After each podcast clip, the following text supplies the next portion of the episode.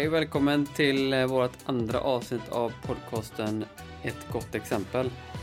Idag gästas vi av Corina Akner. Hon har en bakgrund som industridesigner och har bland annat undervisat i formlära och varit assistent åt svenska kocklandslaget. Idag driver hon företaget Värt som är en designstudio som arbetar med ekologisk hållbarhet och cirkulär ekonomi. Jag tycker ju H&M borde få en straffavgift för varje topp som har handlat på en second hand-butik. De, samma pris som vi har gett dem 79 spänn, då borde de få ge Sverige 79 spänn för att vi ska hålla igång och sälja vidare den här dåliga produkten. Liksom.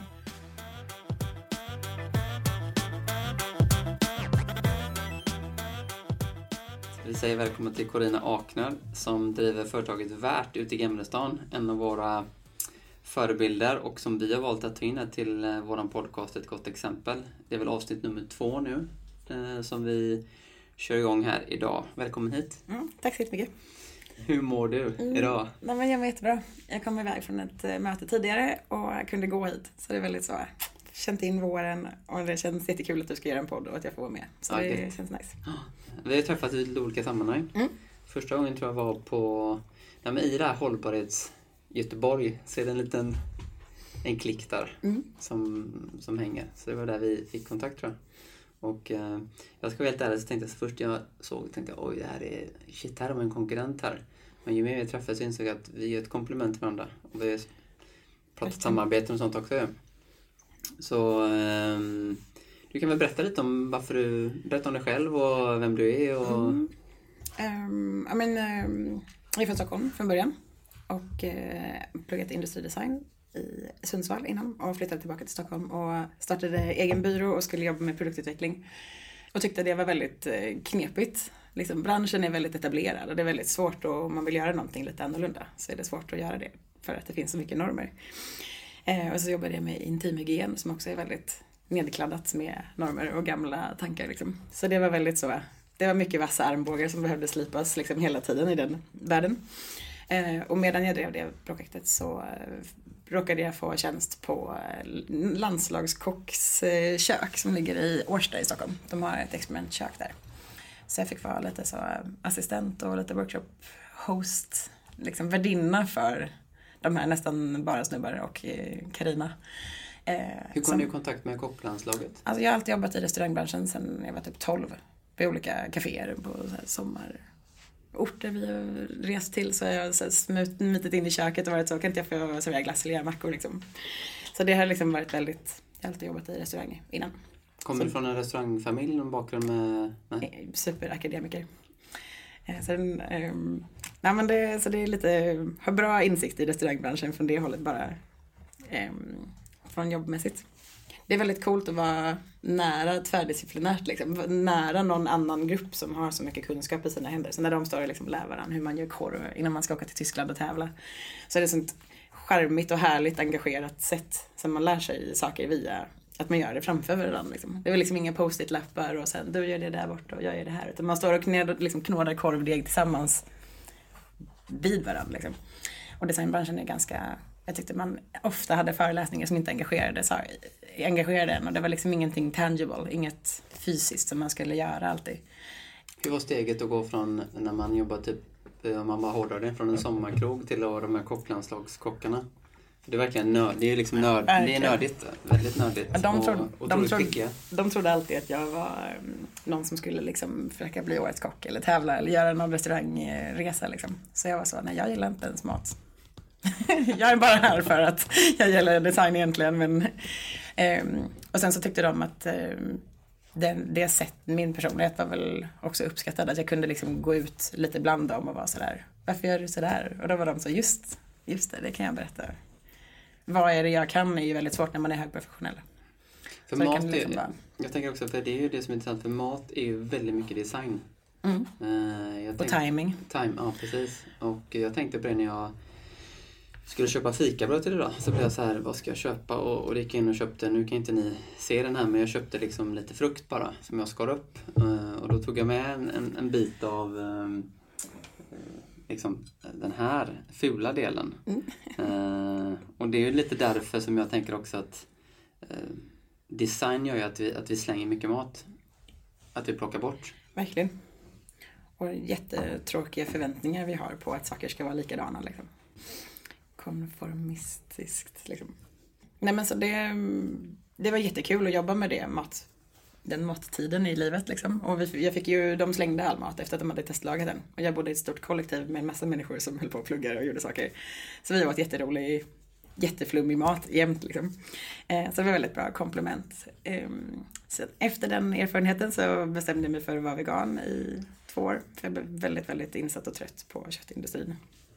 Sen har det lyfts lite och så pendlar jag lite fram och tillbaka mellan hur, hur hård jag orkar vara i min egen vardag. När jag ägnar hela mina, mitt yrkesliv åt sådana frågor så kan jag ibland vara så nu är jag hemma hos mina föräldrar, jag orkar inte liksom, ta frågan på alla fronter jämt för man blir trött. Så efter vi flyttade från Stockholm för kanske tre och ett halvt år sedan. Eh, flyttade hit bara för eh, ja, men, eh, ombyte. Min kille är från Malmö. Vi var trötta på Stockholm och tyckte det var för stort och för oinbjudande och för dyrt och för jobbigt och massa saker. Jag, var liksom, jag hade blivit av med mina, min rotkänsla av att plugga i Sundsvall. Och vi hade kompisar i Göteborg och var så, det blir lika bra, vi kör i Göteborg. Och då ville jag liksom göra någonting som var lite så, lite lika fysiskt engagerande som när man ska göra korv med någon man inte känner. Fast om någonting annat än mat. Mm. Så det är liksom den och då, kombon. Och då hittade du den här en av de coolaste lokalerna i, eh, i hela stan. Eh, ute i Gamla stan. ja, den är nice. Eh, Gamla Lejonet och Björnets mm. produktionslokal är det va? Ja, precis. Ja. Så det är, det är en jätterolig plats att vara på också. Men jag flyttade till, till Gamla stan och först, mina första två kök hade jag ute i Angered. Sen hade vi en lokal inne i stan ett tag. Och sen så var jag så, nu måste vi ha allting samlat. Det måste finnas eventlokal, workshopplats liksom, och kök i samma lokal. Och då ville jag leta närmare där jag bodde. Mm. Vad gör ni på Vart? Mm, så det har varit lite olika saker. Från början eh, då var det liksom bara en reaktion. Jag ville göra någonting matsvinn, någonting design och så ville jag liksom hitta hur den här nischen skulle se ut. Vad kan jag göra som är relevant för andra? För till slut handlar det inte om, om det ska bli ett företag kan inte det vara vad jag vill göra. Det måste ju vara vad någon tänker betala mig för att göra. Så hur hittar jag det ihop med mina kunder liksom? Ehm, så ganska renodlad matsvinns. Vi caterade matsvinn och hade lite kurser i hur man tänker kring matsvinn. Ehm, gjorde sånt och hade mer kökslokaler. Och sen ganska snabbt, ehm, jag är lite sådär systemintresserad. Så här, var kommer den här från, varför då? Varför ser den ut så här, hur då liksom? Så det är väldigt naturligt att eh, backtracka saker. Så då hamnade vi ganska snabbt i vad är lösningen på matsvinn? Hur, hur vill vi ställa oss till matsvinn? Så nu gör vi teambuilding aktiviteter där vi tränar människor i hållbart tänkande och cirkulär ekonomi. Där de får liksom fysiskt göra saker tillsammans, de får ha erfarenheter där de får skära och hacka och göra något eller bygga någonting eller vara med en annan verksamhetssvinn till exempel. Och sen liksom, eh, ta in det i sig själva och försöka använda det både som privatpersoner men också som, som, som grupp och som verksamhet. Hur kan vi utmana oss själva att bli bättre? Hur kan vi få liksom, bra exempel som vi kan göra avstamp i vår verksamhet från. Och då läste jag att ni har något som heter provokativ fika. Det ja. tycker jag gött. ja men precis. Det är ju det är svårast att eh, förändra sig från där man är mest bekväm. Det som man tar helt för givet och som man älskar, det är svårast att byta. Och fikakulturen i Sverige är ju en sån. Stenhård liksom. Ehm, så det här kaffet och kanelen och kardemumman har ju ingenting med Sverige att göra Precis som en sån här gurka isbergssallad, tomatsallad som inte heller har med Sverige att göra rent råvarumässigt. Så då gör vi så att vi serverar massa andra saker som påminner om klassisk fika men som inte alls är det. Och som är baserat på hållbara råvaror. Så får man liksom, vi har ett litet hållbarhetshjul där man får klassa in vad är viktigt i den här upplevelsen. Och på vilket sätt så får man liksom dechiffrera sitt hållbarhets, sin hållbarhetsrelation hur har du lyckats att skapa, för det låter så intressant, en helt annan typ av matlagningskurs. Mm.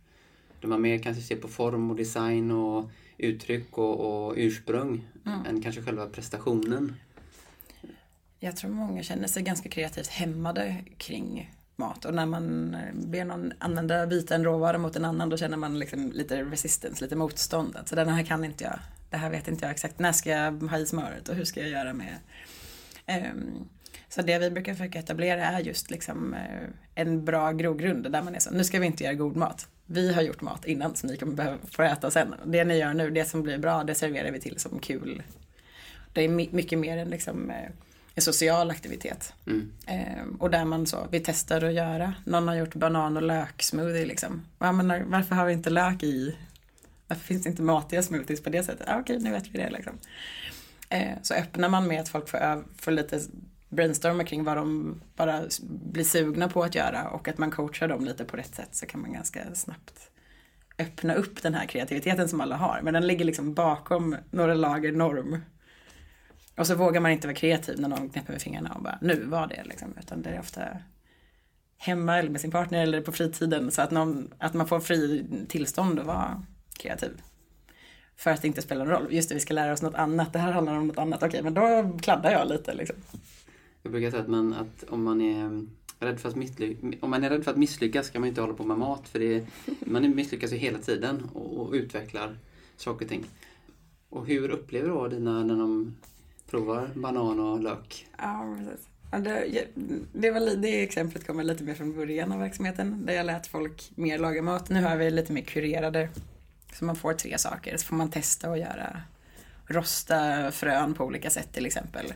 Så får de leta efter när tycker de att den, den här smaken man är ute efter kommer fram. Så man får liksom testa olika rostningsgrader i grupp. det kan vara ganska enkla moment och sen att man liksom eskalerar. Ehm, jag tycker man kommer åt andra saker. Folk kommer på att så här, pepparrot var jättekul med det, ihop med vindruva. Vilken konstig smakkombination liksom. Och då kommer folk också på att så, just det, mat är någonting annat. Man kan äta vad som helst.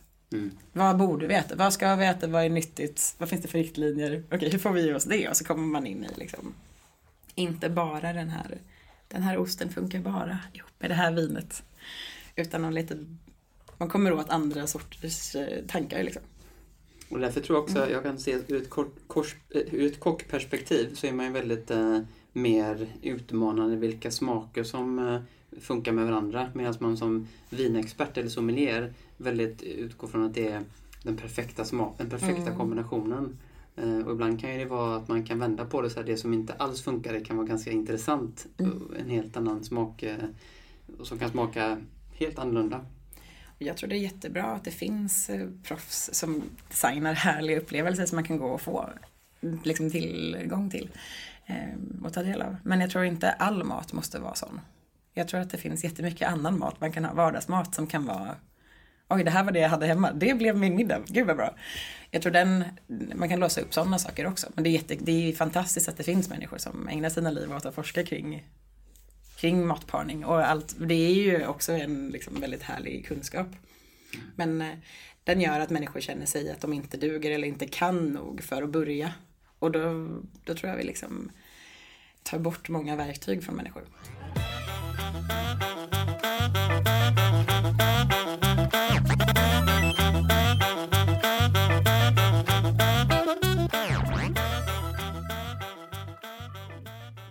Jobbar ju mycket med matsvinn och man pratar om sån här avfallstrappa.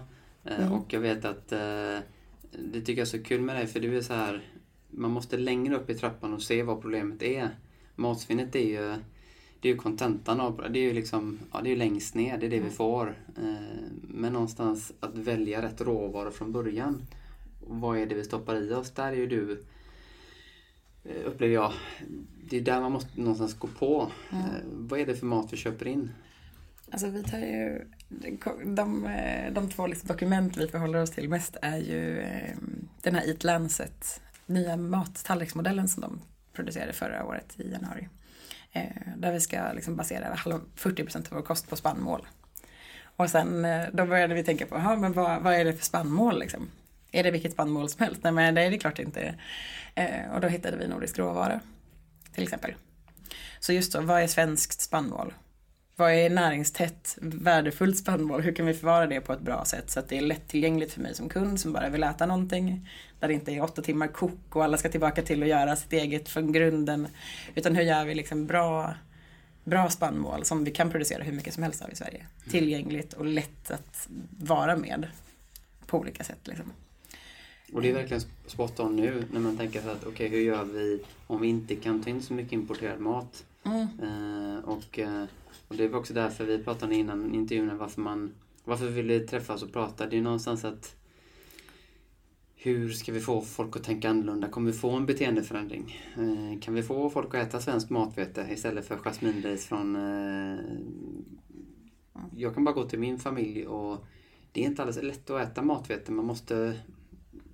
Liksom göra en tabbouleh ungefär. Man måste mm. liksom smak, sätta upp den mer. Mm. För matvete är inte lika... Inte gott, gott är det, men man måste addera någonting. Mm. Eh, samma som med bönor och linser precis. Det är det som har gjort att ris har kommit fram. Liksom. Det är för att det har andra kvaliteter. Det är inte bara för att någon importperson har varit duktig i marknadsföring. Det är också för att det har, den har kvaliteter som är sådana som, som är lättillgängliga. Liksom. Mm. Jag var ute och föreläste för Klimatklivet med RISE eh, i skolorna. Vi skulle göra växtbaserade rätter.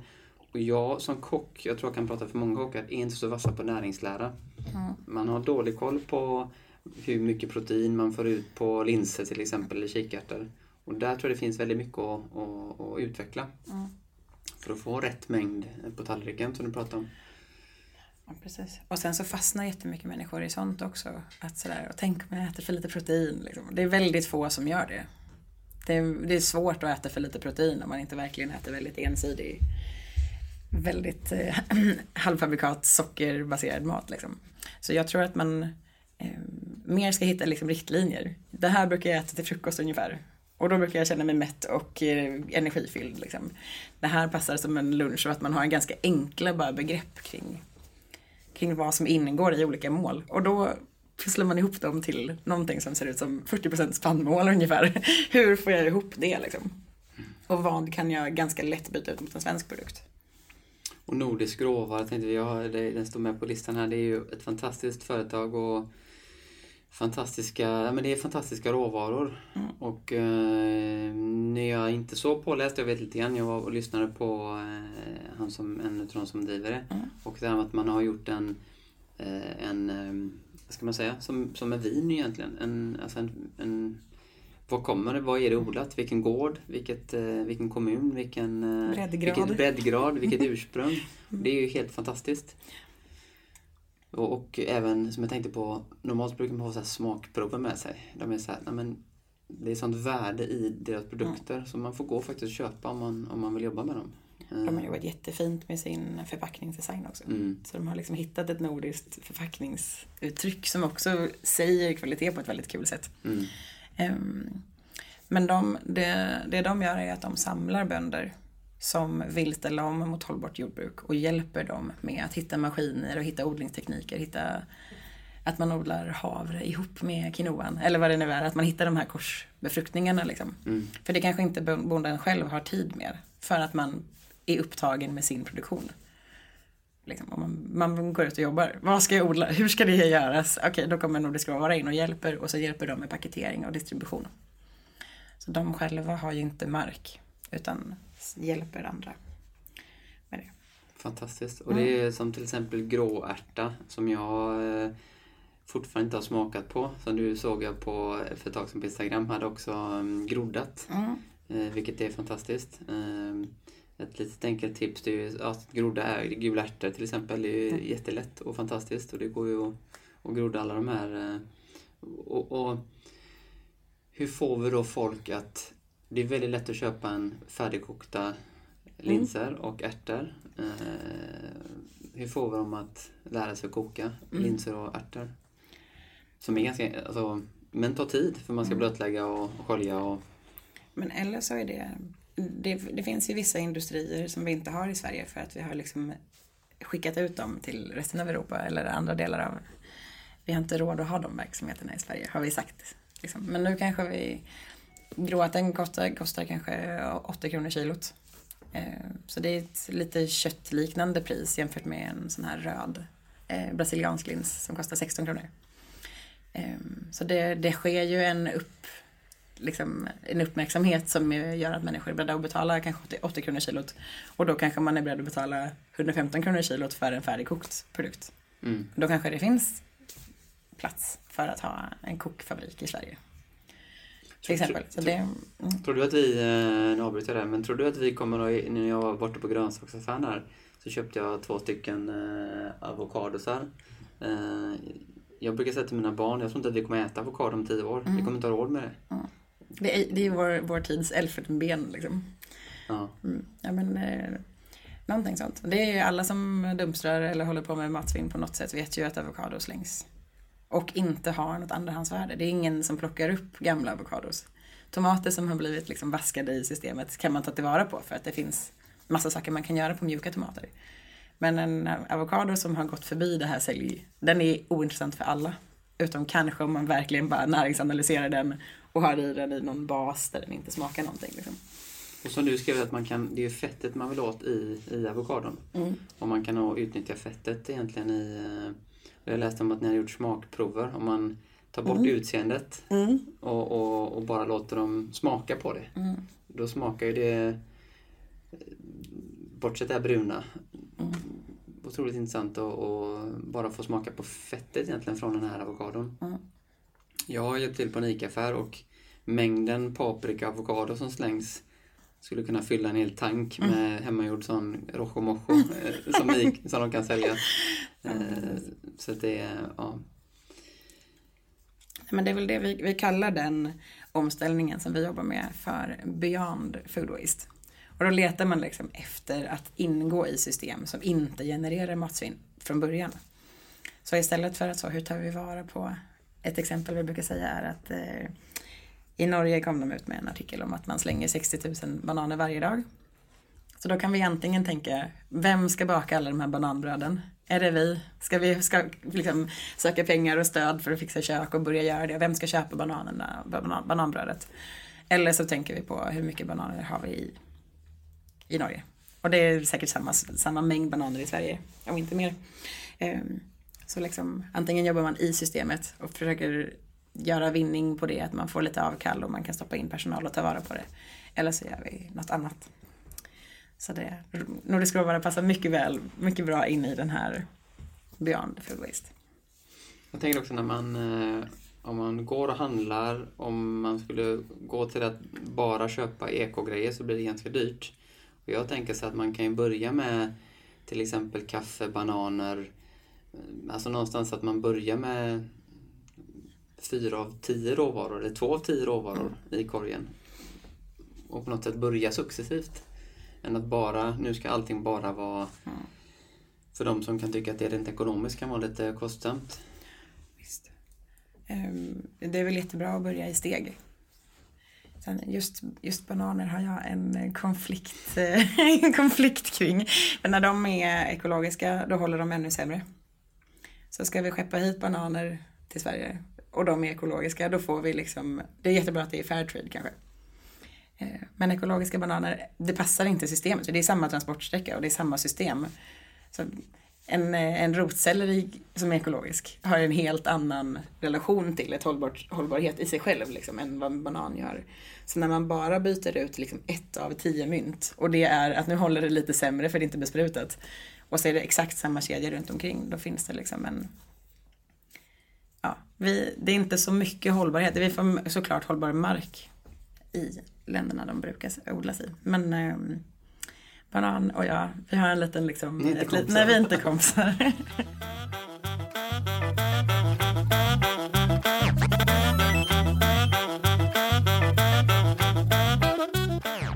Jag drivs av inspiration, kreativitet. Vad driv, vilka personer, vad, vad inspirerar dig? Hur får du inspiration? Eh, ibland är det väldigt svårt att få inspiration och ibland är det väldigt lätt. Jag tycker det är, det pendlar väldigt, väldigt mycket. Ehm, men det finns ju eh, Ellen MacArthur Foundation, det cirkulära eh, nätverket, som är fantastiskt på att presentera olika, olika nya företag och tänkanden kring cirkulär ekonomi på väldigt, väldigt stor industriell skala. Och då kan jag tycka att om Statoil kan göra det här i Danmark, wow, då kommer mina 15 gruppdeltagare kunna göra det. Liksom. Så att få se lite sådana stora, riktiga exempel där människor med pengar och i stora sammanhang har vågat satsa, det ger mig jättemycket pepp. Liksom. Ehm, men sen också de att de små företag som jag hjälper till och försöker tänka med och prata med, att de får mer uppmärksamhet. Att liksom, jag tror att, jag menar inte att coronatiden är bra för det, men jag tror att mycket, vi får lite tid att reflektera. Och vissa system naturligt bara blir relevanta för folk som kanske inte har tänkt på det. Varför skulle det inte finnas grönsaker? inte grönsaker svenskt? Vadå då? Liksom? Jag tror att det ganska snabbt kommer till vissa människor just nu. Så det tycker jag vi, det känns jätteviktigt att ta, ta tillvara på den naturliga energin folk får av att de bara vistas i olika nya sammanhang av olika anledningar. Och att man liksom hjälper till och puttar på lite fler stenar så att det händer mer saker. Och kanske nu också när man är mycket ute och så, så många, alla som är ute och går och promenerar ute i skogen och ser det som, eh, har, som finns ute i mm. naturen. Som nässlor som kommer nu i april som bara finns hur mycket som helst. Mm. Eh, att man kanske också får en, skapar en högre förståelse för hur saker och ting odlas och hur det mm. ser ut ute i naturen. Um, och förhoppningsvis ett lite då långsiktigt säsongstänk kopplat till det utan att man måste gå en liksom permakulturkurs. Utan bara lite så. Det går inte att ha ramslök i höst. Mm. Vadå då? Okej, jaha, så här ser det ut liksom. Mm. Också kanske också och eh, ännu mer få gå och längta lite efter de här grönsakerna som, är, mm.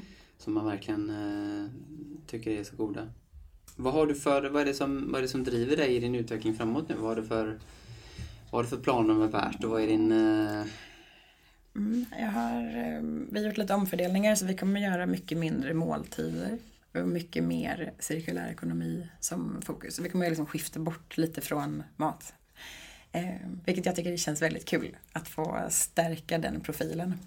Eh, där tror jag vi också är lite mer unika. Jag tror att det är roligt för människor att få, att inte bara få med sig lite recept hem efter en eh, aktivitetsdag utan att så, jag tar med mig de här tre andra roliga exemplen som jag kan ha med mig i min liksom, erfarenhetsvärld.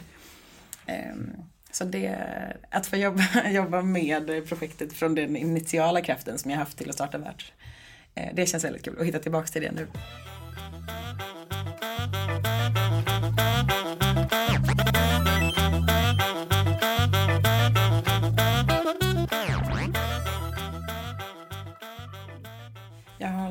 Nästlat i tygkassefrågan.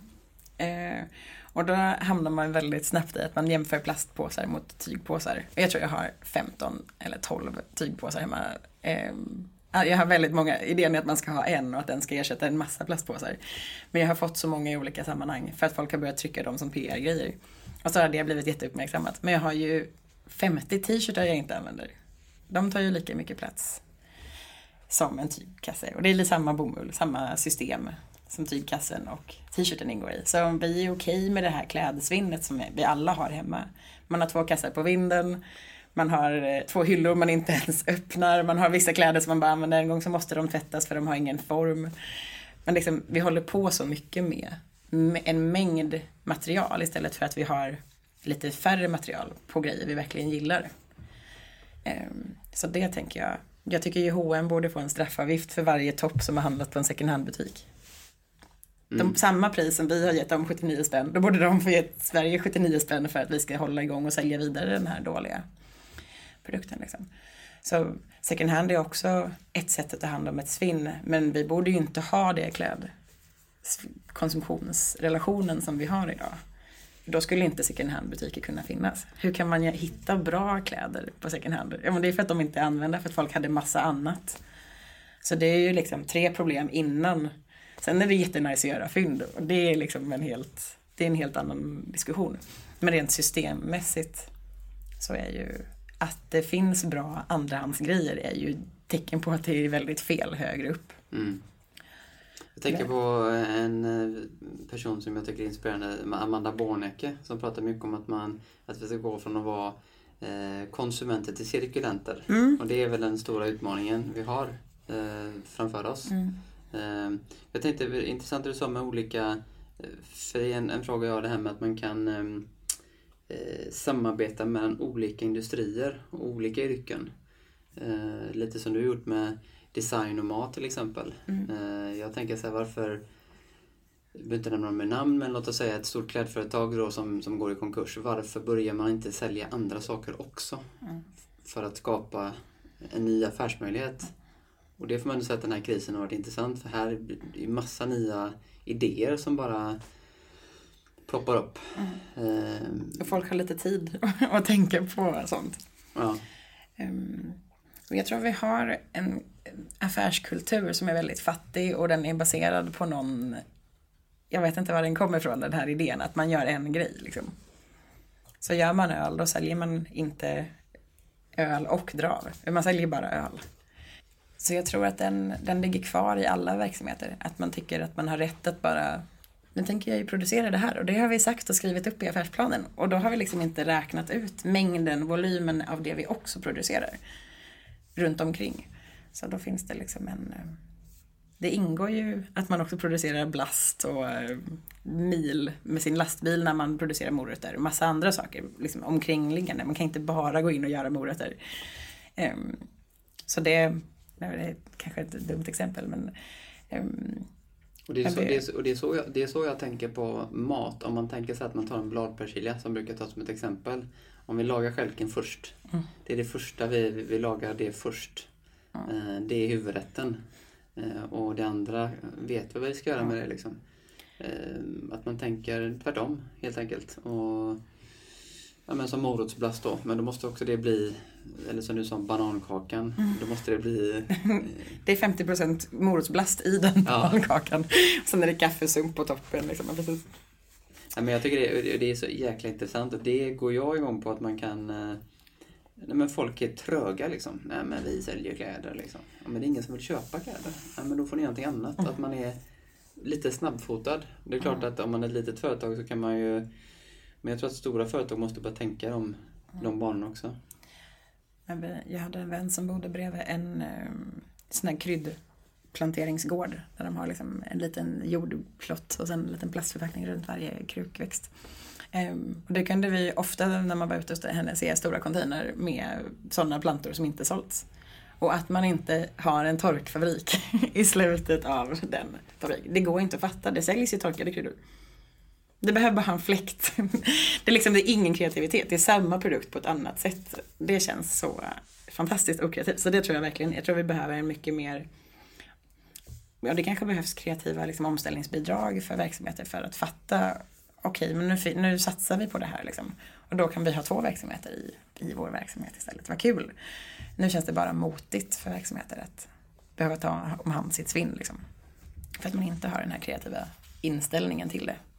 Jag såg i tidningen igår så var det en, en tomatodlare i Mexiko som brände tomater. För att de kunde inte få Mm. ut det. Det fanns ingen som... eh, Och likadant eh, när man är en jätteduktig odlare uppe i Spekeröd som fick bränna sina örter Mm. som går till restaurangbranschen. Och sälja jord istället och sälja liksom potatis.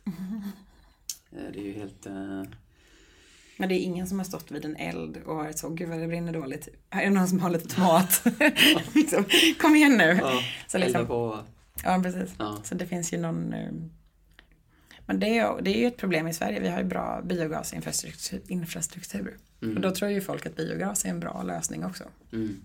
Det är bättre att göra biogas än att elda upp tomater. Men eh, vi borde ju äta tomater.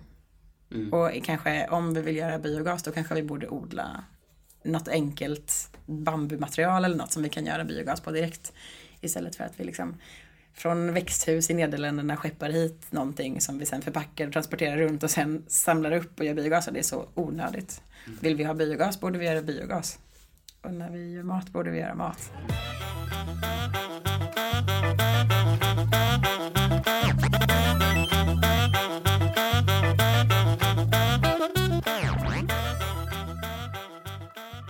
Eh, Tror du att vi kommer att, eh, även efter den här, tror du att vi kommer lyckas uppnå de här målen, Agenda 2030? Men det beror på hur... Säg, säg ja. Precis, det beror på hur, hur mycket folk tar det på allvar. Liksom. Jag tror att ehm, jag tror att det finns olika hastigheter det kan ske med. Så ska det ske fort som vi sett nu, att det är inga problem att åka bil klockan fyra nu för att trafiken är halverad, om inte mer. Så det, det gick att åka mindre bil. Det har vi alla år sagt att det går inte. Vi måste bygga Västlänken och vi måste bygga, det kommer inte gå att åka mindre bil. Och plötsligt kunde vi på bara två, tre veckor halvera biltransporterna. Liksom. Så det går ju visst, men vi behöver uppenbarligen andra argument än de vi har. Så hur liksom kan vi förankra det här att det går att göra med så att det är långsiktigt med någonting annat. Eh, så jag, det, vi vet att det går, för vi har fått jättebra exempel på det nu. Ja, corona visar oss att vi kan ändra oss och påverka våra avtryck jätteväsentligt. Liksom. Men sen om vi orkar göra det i tio år nu är ju frågan. Liksom. Mm. Och vad kan vi ta med oss efter det här så att vi inte går tillbaka till business as usual utan vi går tillbaka till någonting men det är någonting annat som har förändrats lite. Man kan hålla tummarna att vi hoppas att vi har lärt oss någonting. Verkligen. Eh, om du får eh, lämna ditt eh, bästa, eh, svårt, svår fråga, men om du får, om du får ett, ett bra hållbarhetstips som man kan ta med sig? Um... Sluta äta bananer. Ja, um, det är så svårt med ett tips. Men det är liksom den här att försöka se på um, på system man är med, med i. Och att kanske dra ner på mängden kläder man har. Försöka tänka i lite mindre system. Får man reda på att det finns någon som, har, som gör det här brödet på svensk mjöl. Ja, men då kanske man liksom tar de här första enkla kliven som är precis runt en. Ehm, det tror jag är en bra början. Mm. Och sen får man liksom lära sig och läsa på lite mer och följa initiativ som jobbar med saker. För att få mer info. Men att man man tar de första små sakerna själv och att man liksom allmänt minskar bredden på mängden kläder, mängden kryddor. Det behöver inte vara 60 ingredienser i och 60 råvaror och 60 produkter i allting utan lite mer avskalat, lite enkel minimalism liksom. Det tror jag är en jättebra början. Och njuta mer av det som man, eh, som du sa med kaffet förut, att men kanske minska på från sex koppar till, till tre koppar. Mm. Eh, är ju ett, ett bra steg. Men, Eh, fantastiskt, vad kul. Eh, en sista fråga här då. Vad, vem tycker du att vi ska intervjua i den här podcasten? Ja, eh, jag tycker det vore kul att höra dig prata med Anders Breitsholtz från restauranglabbet i Stockholm. Han bor ju i Göteborg och är också industridesigner och eh, är liksom lite hänsynslös mot matsystemet. Eh, och tycker man kan göra om och göra nytt och göra det som behövs. Lite normkreativt. Mm. Eh, så han tror jag är kul. Grymt bra tips. Kanon. Du, tack så jättemycket för att du vill komma till eh, våran podd. Eh, ett gott exempel. Eh, vi kommer säkert ses igen. Ja, garanterat. Ja, tack så mycket. Tack för att ni lyssnade på dagens avsnitt av vår podcast Ett gott exempel. Gillade ni avsnittet, då kan ni gå in och prenumerera på iCast eller iTunes. Ni kan även följa oss på Instagram där vi heter Ett gott exempel. Tack så mycket.